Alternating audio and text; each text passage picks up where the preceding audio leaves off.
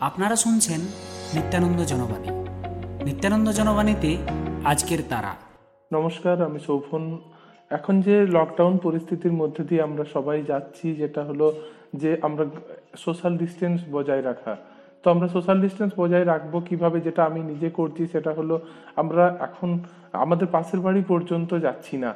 যাতে করে আমার আমার দ্বারা এবং তাদের দ্বারা কারোর মধ্যে কোনো রকম সংক্রমণ না ছড়ায়, যেটা আমরা প্রতিদিন টিভিতে নানা রকম মিডিয়ার মাধ্যমে দেখছি।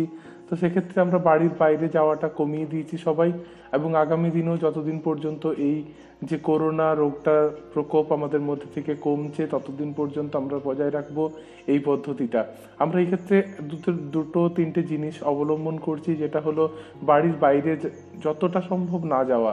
বাড়ির বাইরে আমাদেরকে যেতেই হয় কিছু কিছু বাজার প্রয়োজনে।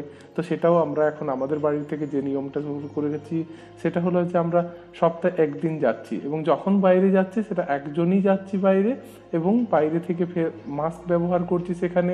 বাইরে থেকে ফিরছি যখন পরিষ্কারভাবে সাবান দিয়ে হাত ধোয়া এবং যে জামা কাপড় বাইরে থেকে আমরা পরে আসছি সেগুলোকে চেঞ্জ করা।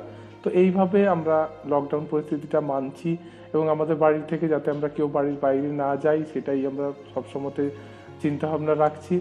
এবং বাড়িতে থাকা একদিক দিয়ে তো ভালোই হচ্ছে, সবাই বেশ আনন্দ হুল্লোড়ের মধ্যে কাটছে, যদিও আমাদের দেশের পরিস্থিতিটা এখন খুবই খারাপ। তো আগামী দিনেও আমরা চাইব যে এই লকডাউনটাকে যেভাবে দেশ মানার জন্য সবাইকে অনুরোধ করছে, আমরা সেটা মেনে চলবো। এবং আশা করব আপনারাও সেটা মেনে চলুন। চলো নিত্যানন্দ জন